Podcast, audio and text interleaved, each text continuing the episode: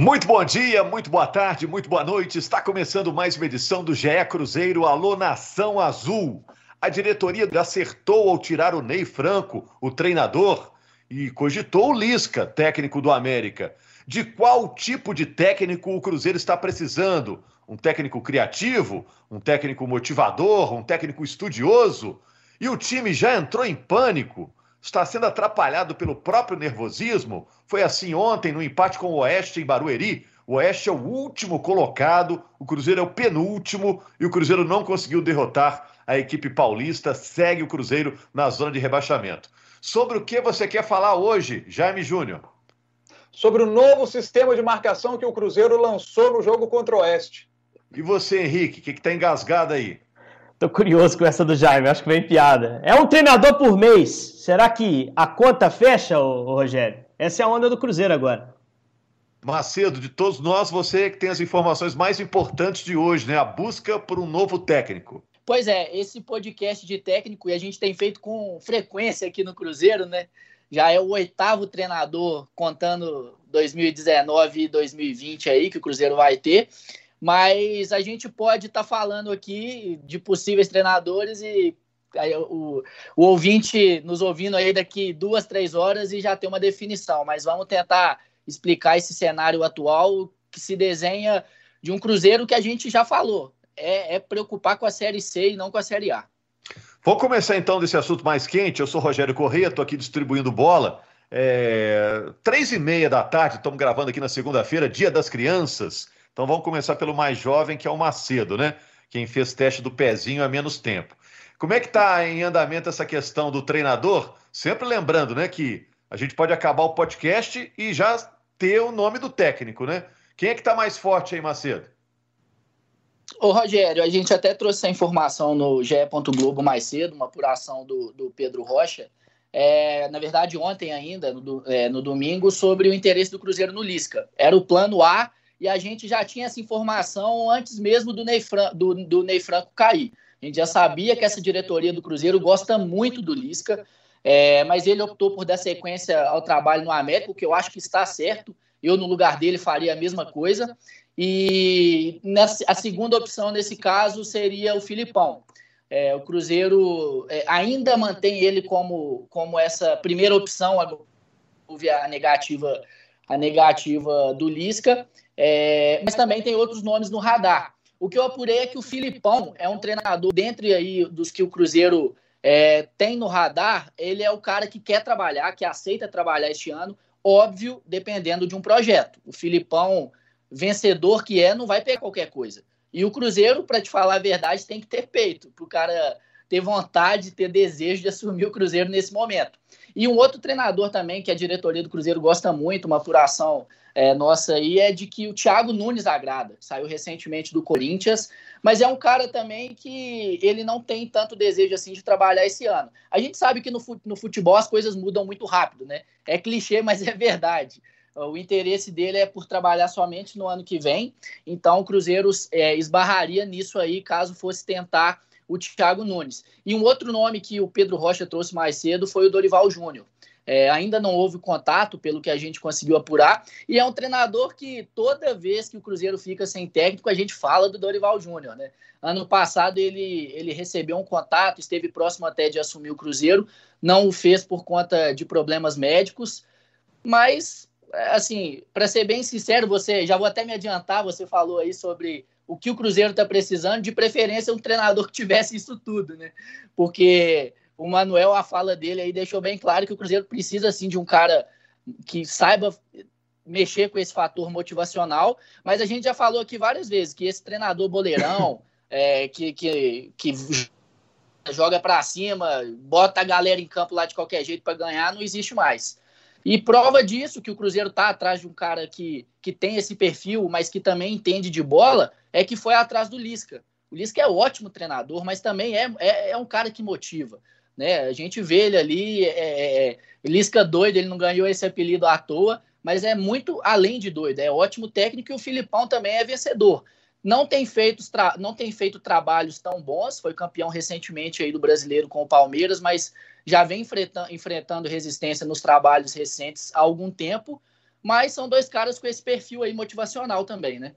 É, o Felipão tá um ano sem trabalhar. Ele trabalhou no Palmeiras em setembro do ano passado e saiu. O fato, Jaime, eu sei que você quer falar, do Cruzeiro ter procurado o Lisca, e o Lisca não aceitou, o América está no G4 da Série B, está na Copa do Brasil, o Lisca é, tem um compromisso de ficar até o fim. O fato de ter procurado o Lisca dá uma pista de quem será o técnico? O próximo? Aliás, aliás sobre esse assunto do Lisca, hoje eu conversei com o Salum, presidente do América, e ele me disse: ó, o próprio Lisca me procurou para dizer que foi procurado pela equipe do Cruzeiro e disse que não iria para a equipe do Cruzeiro. E eu entendo Lisca. Perguntei ao Salom, Salom, como é que está a vida do América financeira? Ele me disse, Jaime, salário de setembro foi pago no dia 7 de outubro. E ele está pagando o direito de imagem, por exemplo, dos seus atletas. Dois meses e meio de direito de imagem que ele conversou com os atletas ali, porque foram durante a pandemia, jogar um pouco mais para frente, ele está negociando isso com os atletas ainda. Mas ele já voltou a pagar direito de imagem, por exemplo, está pagando salário e direito de imagem. Então você vê que o América é um clube que está organizadinho ali financeiramente. Então o Lisca vai sair desse time que está bem organizado financeiramente, está com um grupo bem montado, um elenco bem montado no G4 do Campeonato Brasileiro, para assumir um time que é um gigante. O Cruzeiro é um gigante. Quem é que não quer treinar o Cruzeiro? Mas nesse momento, o Cruzeiro é um time muito desorganizado financeiramente. Não por culpa dessa atual diretoria que está tentando arrumar a casa, mas o problema é grande demais para poder resolver. Por isso, eu acho que nesse momento, o grande reforço, a grande motivação que o Cruzeiro pode trazer, nenhum treinador vai conseguir, sinceramente, na minha opinião, pode trazer o Filipão, quem é que seja, se o Cruzeiro não conseguir se organizar minimamente para pagar salário em dia, por exemplo, para pagar salário da galera, não vai funcionar. Porque você vê o Manuel, o, o, o, a, a, frase citada aí, né? Citando o Manuel, gente, o Manuel disse o seguinte: abre aspas, transmissão da TV Globo. Não sei o que fazer mais, o que falar, não sei o que fazer mais para motivar os meus companheiros a brigar do começo ao fim. Essa frase tem um peso gigante é o próprio jogador do Cruzeiro dizendo depois de um jogo contra um time, o Oeste, que só venceu uma vez no campeonato, que tem 10 é, derrotas, é o que mais perdeu, é o pior ataque com 9 gols, é a pior defesa com 26 gols marcados, que pela segunda vez no passado em branco sem tomar gol contra a Chapecoense na abertura do campeonato, e depois foram 13 jogos seguidos tomando gol só no, aí voltou a não tomar gol nesse jogo contra o Cruzeiro. Por isso o Manuel sai de campo e diz isso. Então, ele disse que está faltando motivação para a maioria do elenco. E essa motivação passa por estar num clube mais organizado, que está pagando seus salários em dia. A situação do Cruzeiro é muito, muito, muito grave. E não é o treinador que vai chegar lá, motivacional e tal. A grande motivação é organizar a casa. Henrique, eu acho que olhando no papel o elenco do Cruzeiro, não é um elenco brilhante, mas tem alguns jogadores vitoriosos, né? Que poderiam estar, inclusive, na Série A. É, talvez falte alguém, como disse aí o Jaime, alguém da motivação, né? Se o Manuel não consegue encontrar uma maneira de motivar os próprios companheiros, o Cruzeiro pode ter procurado um técnico que vá conseguir isso, né? Porque se o elenco não é brilhante, ainda é um elenco mais caro que os demais da Série B, né? É, eu, eu acho que o elenco pode entregar muito mais e, e acho que dá para você montar um time dissociando esse time, blindando o vestiário em relação a tudo que está acontecendo extracampo. É, eu acho que o jogador joga por dinheiro, sem dúvida, mas não é só por dinheiro. Assim. Acho que se você tocar ele da forma certa, se você é, conseguir passar confiança para o atleta, ele consegue desempenhar melhor, mesmo sem o salário em dia. A gente já viu equipes serem campeãs com salário em dia. Eu não estou endossando essa história de que você tem que atrasar salário ou que não importa atrasar salário. Eu só acho que é, não é só isso que motiva o cara. Eu estou até elogiando a conduta profissional de muitos jogadores que, mesmo sem receber, colocam, correm. É, o próprio Manuel é um, né? O Manuel mostra que é possível correr e que ele sente que precisa disso. E o salário dele também não está em dia. Né? Então, assim, eu não gosto muito de limitar o mau momento do Cruzeiro ao mau momento financeiro, embora entenda que, que as coisas se, se relacionam. Antes da gente falar sobre quem deve entrar, até porque é especulativo e as coisas podem acontecer mais rápido do que o nosso ouvinte está ouvindo esse, esse, essa edição de hoje, Se você fosse Henrique, Cartola, você ia de Felipão ou ia de Thiago Nunes? Se tivesse eu a chance de escolher. Acho, São dois grandes técnicos. Nem sei se o Cruzeiro vai ter grana para pegar é, esses caras esse é o ponto. são de prateleira de cima, né? Esse é o ponto. Eu acho que não é nenhuma das duas opções são realistas, assim, sinceramente. A gente tem que entender a realidade do Cruzeiro. E entender que hoje o Cruzeiro é uma canoa furada para quem entre. Porque, ah, se o cara. Como é que o cara não vai se motivar podendo subir com o Cruzeiro? Gente, o Cruzeiro não vai subir. O Cruzeiro não vai para a Série A. Quem entrar vai afundar junto. E talvez a diretoria não tenha paciência de perceber uma evolução sem o objetivo alcançado para deixar esse cara entrar no ano que vem como treinador. O normal é não subir. A gente tem que ter isso com bastante noção, com bastante clareza. Então o Filipão nunca quis se misturar aqui, sinceramente. Né? O, o Thiago Nunes, no momento em que ele precisa reafirmar a carreira, recolocar a carreira dele, ele não vai pegar. Vamos ser realistas aqui. E aí é, é que eu penso, por que ele emitiu o Ney Franco? Tem um ótimo nome engatilhado? Tem um cara pro lugar dele? Não tem, cara. Não tem. Acabou pegando mais uma dívida, é, uma saída. Foi para Atibaia, saiu de Belo Horizonte para ter privacidade, para fechar o grupo, para transformar o elenco em time e tirou o treinador. Tiraram o treinador. Sabe? É bater cabeça demais. É bater cabeça demais. O problema do Cruzeiro vai além da troca de técnico. E eu fui a favor da troca do Anderson, que entendia que ele tinha tempo, que o sinal, os sinais que o trabalho dava eram, eram de desgaste de um time que não tinha se encontrado. Ah, contratou o Ney, era o nome que você queria? Não era o nome que eu queria. Não me animei muito com o Ney Franco. Mas já que tá o Ney, tem que deixar o Ney um pouco mais. Um mês é muito um pouco. Mais pouco. De um mês, né? É muito pouco, é muito pouco. Nesse caminho, claro, tem muitas atuações ruins que envergonharam o torcedor, tiraram a expectativa. Mas tem o jogo contra a Ponte, querendo ou não. E tem, ele vai ter um pouco mais de tempo agora. Eu sempre acredito que é mais fácil encaixar um elenco que o cara conhece já um pouco melhor. Quem chegar agora vai chegar sem ter tido esse período de Atibaia, para conhecer os jogadores, sem os jogadores que, a, que precisa liberar na FIFA. Então vai pegar um cenário pior. Está mudando para pior. E está aumentando o buraco financeiro, que é um dos problemas que o Jaime bem citou e que atrapalha a motivação do jogador, sem dúvida. Então acho que a demissão do Ney é, é mais uma pataquada de uma diretoria perdida, é, com ótimas intenções, mas que não consegue pensar o futebol entendendo o contexto geral do Cruzeiro e, e muda por mudar, não muda necessariamente para melhor. Não, e a gente vê essa falta de planejamento, é que eu, eu fico pensando, né? Que o Giovanni Piccolombo e o Índio chegaram com o aval do, do, do Ney Franco. E aí? Cruzeiro nem registrou os caras ainda e se chega um treinador que não gosta dos dois. Tecnicamente, taticamente, fisicamente ou o que for. Entendeu? Então, assim, eu tô falando dos dois porque o Angulo é um cara que é, já chegou, veio, no, veio em março, agora retornou ainda com o Anderson Moreira. Enfim, tô falando desses dois porque passaram pelo crivo é, do Ney Franco. Assim como o Giovani, lateral esquerdo, e o Wellington, que foram reintegrados. Eles vão seguir nesse elenco ou vai ter que agora buscar de novo o clube para os caras? Né? Então gera uma situação totalmente desconfortável. E o Henrique falou aí de planejamento. A gente falava aqui no podcast que se não ganhasse do Oeste, teria mudança no departamento de futebol. E teve. Então você leva, você leva o, o, o elenco, a comissão técnica, todo mundo para Atibaia, pensando que se não ganhar o primeiro jogo, você vai estar tá lá em Atibaia mudando um treinador? Né? Não faz sentido isso. É. E em relação às inscrições desses jogadores, que a FIFA não permite que sejam feitas em virtude das dívidas do Cruzeiro, ontem o presidente deu uma pequena esperança né, para um técnico que a gente não sabe qual será, né, né, Macedo? De que essa semana a coisa pode andar um pouquinho. Pode andar, pode andar, mas é, o que a gente apurou é que vai andar só com o pagamento. Dificilmente o clube vai ter. É, um recurso favorável a ele. É dentro daquilo que a gente já vem falando há algumas semanas também.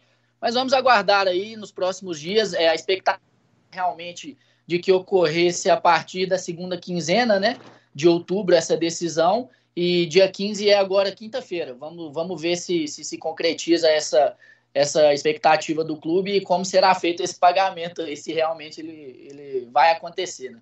Agora, com relação ao, ao Ney Franco, eu sou a favor da demissão dele. Eu sou a favor da demissão do Ney Franco porque quando ele pega um time com todos os números que eu citei do Oeste aqui, o Cruzeiro precisando de uma vitória para sair da zona de rebaixamento, para dar uma arrancada, porque ainda é possível o acesso. O América, no ano passado, estava numa situação muito parecida com a do Cruzeiro. O América também tinha demitido, demitiu o Givanildo no início, depois demitiu o Barbieri porque não estava fazendo o time jogar, e aí pôs o Felipe Conceição e o América deu aquela arrancada sensacional e não subiu por um desastre de não ter vencido o São Bento na última rodada do Independência. Sinceramente, o, o Ney, no jogo contra o Oeste, na hora que eu vi a escalação com três volantes, eu falei assim: ah, peraí. Três volantes para jogar contra o Oeste, o lanterna do campeonato, o pior time da competição, que vem de cinco derrotas seguidas. Aí vem no meio do jogo, quando ele tem a possibilidade de mexer no time, em vez de tirar um volante para poder mexer no time, botar um jogador mais à frente, ele não faz isso. Ele não faz isso. Eu não ponho o time para frente. E, e, é, é impressionante. E, e, eu até brinquei no início do podcast. Brinquei no início do podcast com relação ao sistema novo de, de marcação que o, que, o, que o Cruzeiro lançou. Ah, ah, vou fazer a marcação pressão, forte, com intensidade lá na frente. O Cruzeiro fez isso? Não, não fez. O Cruzeiro fez uma meia pressão, você tirando linha de passe do adversário? Não, não fez. O Cruzeiro marcou no seu campo de defesa, isso fez algumas vezes, né? Voltou lá para trás para poder ficar marcando lá. Como é que foi a, o sistema de marcação do Cruzeiro? Botou homens lá frente, na saída de bola do Oeste, e fez uma marcação meia boca. Marcaçãozinha meia boca. Não tirou linha de passe, não, não pressionou a saída dos jogadores do Oeste, que estavam saindo com tranquilidade, tocando bola com tranquilidade. Ô, gente, no segundo tempo, o Matheus Dantas pega uma bola, com os jogadores do Cruzeiro ali cercando, só, só cercando. Matheus Dantas vira uma bola. Além do no segundo tempo, não, no primeiro, ele vira uma bola, bota a bola para o Éder Ciola, o Ciola bota o Mazinho na cara do gol e o Oeste não faz um gol por pouco. Ô, gente, o Oeste, o Oeste ficou tocando bola ontem no segundo tempo. Eu fiz questão de contar. É, o Rogério estava na transmissão da Globo, eu estava no, no Sport TV. Pediu o pessoal. Eu, nós temos um microfone que eu consigo falar só com o pessoal lá do Sport TV. Eu falei, gente, Quanto tempo o Oeste ficou tocando bola aí? O pessoal fez a conta lá para mim. Um minuto e cinco, o Oeste com a bola, tocando bola, e o Cruzeiro, né, na marcaçãozinha meia boca, ninguém chega, tal. Impressionante. Aí termina o jogo, eu sou o presidente do clube, você quer que eu faça o quê? Eu tenho que demitir o cara. Eu tenho que demitir o cara porque o próprio atleta meu, depois do jogo, diz o seguinte: o próprio atleta, vou repetir, eu não sei mais o que falar, não sei o que fazer para motivar os meus companheiros abrigar do começo ao fim. Palavra do, do, do, do zagueirão do Cruzeiro, Manuel. Depois de tudo isso, do jogo que eu vi, do técnico escalando mal, mexendo mal, o jogador dizendo que não tem mais motivação, você quer que eu faça o quê? Que eu mantenha o treinador? Eu estou com o presidente do Cruzeiro, Sérgio Santos Rodrigues, acho que ele acertou, tinha que mandar embora mesmo. Eu acho que com. Você se colocou no lugar do dirigente, né, Jaime? Agora eu te proponho o seguinte exercício: coloca no lugar do jogador. O jogador não vai precisar correr porque demite ao técnico. Não acontece nada com ele. Vão continuar jogando os mesmos. Daqui a um mês tira, bota outro. E vai pagando multa em cima aí. Se o problema é salário atrasado, vai continuar sendo, cara. Porque já tem mais um para pagar. Já pagando o Adilson, pagando o Eliasson, pagando o Ney. Mês que vem a gente escolhe outro. O cara que entrar e manda embora. Daqui a pouco, daqui a um mês. Porque vai jogar mal de novo. O time não, Henrique, não, não vira assim. Não vira assim. Eu vou concordar com você porque é claro que o mundo está caindo na cabeça de todo mundo no Cruzeiro, né? Dívida, tudo quanto é problema aparece, né? Mas quem perdeu para o Sampaio Correia em casa foram os 11 que estavam em campo. Quem empatou com o Oeste, o último colocado, um time que não está fazendo mal a ninguém, foram, foram os, caras, os que estão tá é, em campo. É... Então, os caras em campo também têm que assumir a responsabilidade. Então, esse Eu... depoimento do Manuel é até legal, chama a responsa, ó Tá tudo errado, mas a nossa parte estamos fazendo. O jogador tem que pensar assim, né? Não, e sobre o jogo, eu concordo com tudo que o Jaime falou. Foi preciso, foi perfeito. Foi passivo na marcação, e é isso que o Manuel se referia, na falta de vontade, de uma marcação mais intensa. A escalação foi ruim. Acho que o Ney foi o grande vilão do jogo contra o Oeste em Barueri. Ele tentou alguma coisa que não fazia sentido, que o jogo não mostrou sentido, e vai ser uma entrevista coletiva de explicação que a gente nunca vai ter. Aliás, as entrevistas dele já tinham explicações ruins, as anteriores. Né? Tinha alguma dificuldade para explicar algumas, algumas coisas que a gente via muito claramente que ele nem citava. questão da rede de bola, por exemplo. Né? É uma entrevista que a gente nunca vai ter. Eu só não, não tenho essa visão otimista que o Jaime tem, usando o América como balizamento. Em, em matéria de pontos, realmente existe uma distância similar. A gente viu o América o ano passado arrancar e, e não subir pela última rodada. Aliás, para mim, é uma falácia dizer que não subiu pela última rodada. Acho que não subiu exatamente pelo péssimo início, pela pontuação baixíssima do início. A última rodada foi um resultado de tropeço, um acidente que acontece. Se tivesse pontuado melhor lá no início, subia com duas, três rodadas de antecedência. Só acho que esse ano, o Cruzeiro 2020 2021 é muito diferente, mas muito diferente em tudo do América 19. América 19, primeiro que o América e o Cruzeiro têm dimensões diferentes, têm é, sensações diferentes numa disputa de Série B, tem a atenção da mídia diferente, tem é, a visão do torcedor diferente. Esse ano não tem torcida, esse ano o calendário está muito mais complicado de se fazer reposição de peça, de se preparar um time. Uh, o Felipe teve tempo para treinar, que nenhum treinador que pegar o Cruzeiro agora vai ter. A gente uh, tem outras questões importantes também, financeiras, que pesam muito. O América é um time casa arrumada. Os caras não podiam falar de salário nem no ano passado, quando estava mal. O Cruzeiro tem mais esse problema para contornar. O elenco do Cruzeiro tem um perfil muito diferente do América do ano passado. São inúmeros motivos para eu acreditar que o Cruzeiro não vira Algo que o América quase virou no ano passado. E quase virou. O Cruzeiro já tem que buscar uma arrancada inédita. Nunca aconteceu. E o time não está mostrando em campo capacidade mínima de conseguir nem se manter na Série B. O que está jogando não se mantém na Série B. E a Série C vai ser uma realidade para quatro times. A gente fala que o Cruzeiro não cai, que o elenco é bom, mas quatro caem no final do ano. Isso é inegociável. Pode ser o Cruzeiro. Nesse momento seria. Você falou, Henrique, e é verdade, né? Porque o América geralmente não tem a obrigação de subir, né? O Cruzeiro, pelo tamanho que tem, é cobrado para isso e está cada vez mais difícil pela campanha. O Cruzeiro é penúltimo colocado. Só para a gente fechar, Jaime, vou começar com você. O Cruzeiro ainda é favorito na sexta-feira contra o Juventude. Essa questão do pânico que você citou, que é a situação emocional, né? Pesa muito, além da questão salarial que eu estou citando aqui, pesa muito o fato do Cruzeiro ter perdido seis pontos na FIFA. Porque para os jogadores, pelo que a gente acompanha internamente, para os jogadores, o Cruzeiro poderia ter evitado essa perda dos seis pontos. A fala do Fábio deixou claro isso, né? Sim. O Cruzeiro poderia ter evitado a perda dos seis pontos. Então não é só a questão salarial pesa muito também essa questão Já da perda foi a primeira foi a primeira foi a primeira quebra de confiança importante diretoria jogadores foi essa perda dos seis pontos a diretoria simplesmente empurrou o problema para os caras corram mais aí não tivemos como pagar você está absolutamente certo nessa lembrando que foi o conselho gestor né ainda com o conselho gestor é que a, a dívida não foi paga Pode... e aí agora vai pegar o Juventude que é simplesmente o melhor ataque do campeonato melhor ataque do campeonato, está em quinto com 23 pontos, 22 gols marcados. A sorte do Cruzeiro é que o Breno Lopes não vem, porque foi expulso na última rodada. Ele é o artilheiro da equipe com, com sete gols, vice-artilheiro da Série B, está atrás só do Léo Gamalho, que já foi embora, né? Foi para o Catar, o Léo Ramalho que estava no CRB, né?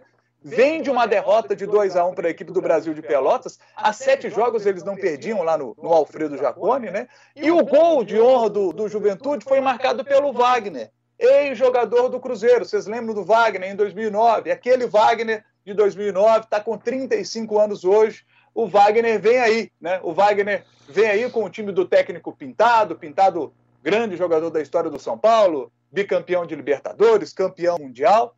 Agora, me chama a atenção a defesa do Juventude: 18 gols sofridos. É um time que tomou mais gols até que o Cruzeiro, tomou 16. Então é um time que tem problemas na defesa, apesar do poderio ofensivo, mas um time que tem tomado muitos gols. Então esse aí é um, um, um ponto positivo, né? Juventude que está nas oitavas de final da Copa do Brasil, vai enfrentar o Grêmio. É adversário enjoadíssimo para esse jogo da sexta-feira do Cruzeiro. Valeu, Jaime, valeu, Macedo, valeu, Henrique. É, informação nova aí, Macedo, enquanto a gente conversava, o seu, não.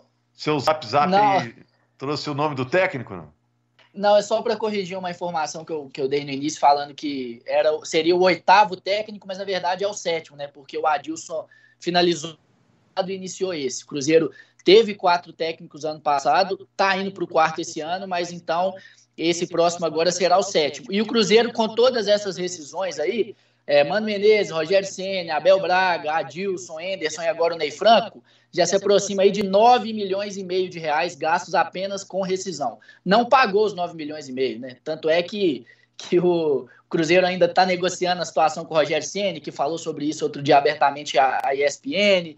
É, enfim, o Mano Menezes está na justiça, mas é um valor altíssimo, né? Gasto com treinador para um clube que está quebrado, a verdade é essa. E uma outra coisa é que os auxiliares Rodney Borges, Moacir Pereira e o preparador físico Alexandre Lopes saíram junto com o Ney Franco. O Cruzeiro não anunciou isso ontem. Aí, até há pouco ainda estavam é, no site do Cruzeiro lá como parte do departamento de futebol. E o André Crodar, que é preparador físico, chegou no final do mês passado, indicado pelo Ney, vai ficar, pelo menos a princípio. E até o Cruzeiro definir é, quem será o treinador, o, o Célio Lúcio, que é auxiliar fixo do clube, vai comandar as atividades aí, por enquanto, lá em Atibaia somente. Vamos ver se pelo menos em campo as coisas melhoram. O Cruzeiro pega o Juventude na sexta-feira, nove e meia. Você vai poder acompanhar no Sport TV ou no Premier, dependendo de onde estiver. O Cruzeiro enfrentou a Ponte Preta numa situação parecida com a que o Juventude se encontra hoje. Vamos ver se casa o estilo de jogo do Cruzeiro contra o Juventude no fim de semana. E na segunda-feira estamos de volta para falar mais no GE Cruzeiro. Valeu, Macedo, Henrique, Jaime. É. Um abraço para você, torcedor do Cruzeiro. A coisa vai melhorar. Grande abraço.